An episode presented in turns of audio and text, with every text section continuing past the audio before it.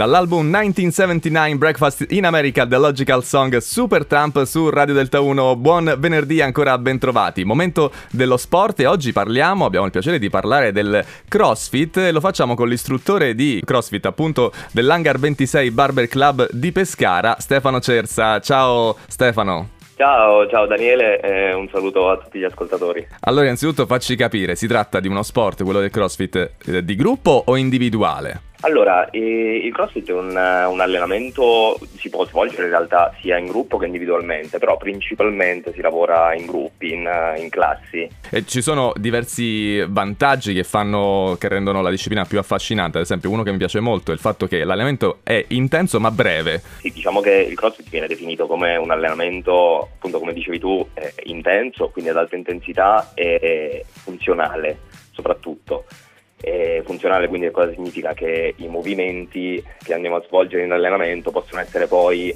diciamo riprodotti, sono spendibili tra virgolette nella, un po' nella vita di tutti i giorni, quindi non è un allenamento eh, semplicemente fine a se stesso a livello puramente estetico, ma, ma anche e soprattutto per poi poter svolgere eh, le azioni della vita quotidiana e poi Stefano, correggimi se sbaglio, ma ci sono dei programmi che vengono condivisi per tutti coloro che fanno questa disciplina e si può scegliere se farli oppure no, è giusto? Sì, nel senso ci sono delle, delle programmazioni insomma, di, per quanto riguarda gli allenamenti, poi ogni, ogni palestra, ogni, ogni box decide se eh, seguire queste programmazioni che si fanno anche a livello, eh, a livello mondiale, insomma, oppure di seguire insomma, le programmazioni che, che, svolgono, che fanno i, gli istruttori per, per, i propri allievi.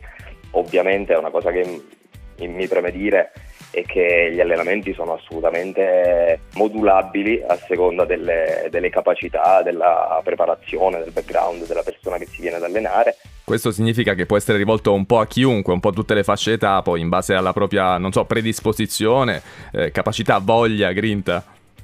Sì, sì, assolutamente, assolutamente. All'interno della stessa classe ci sono persone, diciamo che possiamo definire atleti, se, se così si può dire, insomma, quindi persone che magari si allenano da, da tanti anni ad alta intensità, insieme a altre persone magari sedentarie che si allenano da, da pochissimo tempo appunto per la, la caratteristica dello sport di, di scalabilità, adattabilità insomma. Dopo quanto tempo si può partecipare a delle competizioni importanti?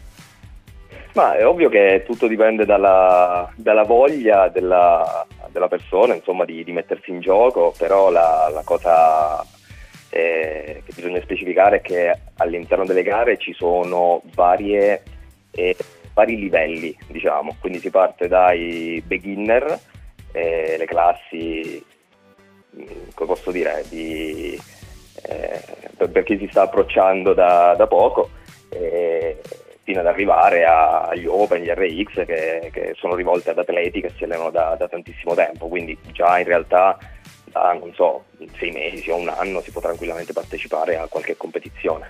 Stefano, grazie mille per questa breve chiacchierata qui in diretta su Radio Delta 1. Quindi ricordiamo Stefano Cerza, lo potete seguire anche sui social, così come anche la pagina Hangar 26 Barber Club di Pescara. E poi magari ci possiamo autoinvitare per una lezione di prova? Assolutamente sì, assolutamente sì, vi aspetto, ci mancherebbe.